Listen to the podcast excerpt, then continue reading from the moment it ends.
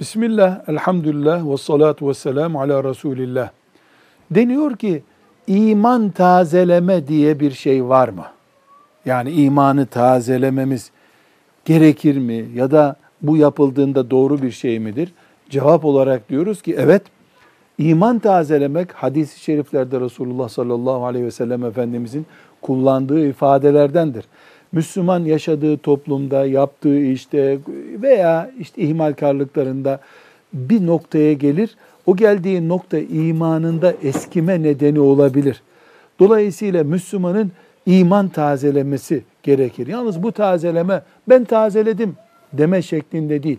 Namazı, Kur'an'ı, zikri, diğer ibadetleri, gece bilhassa gece namazı, mümin arkadaşlık, mümin çevre oluşturma, dua yapma ve ahiret hayatını hatırlatan ortamlarda bulunma, mesela umreye giderek, mesela kabir ziyareti yaparak iman tazelemeye destek olunabilir. Yoksa tazeledim demekle iman tazelenmez. Velhamdülillahi Rabbil Alemin.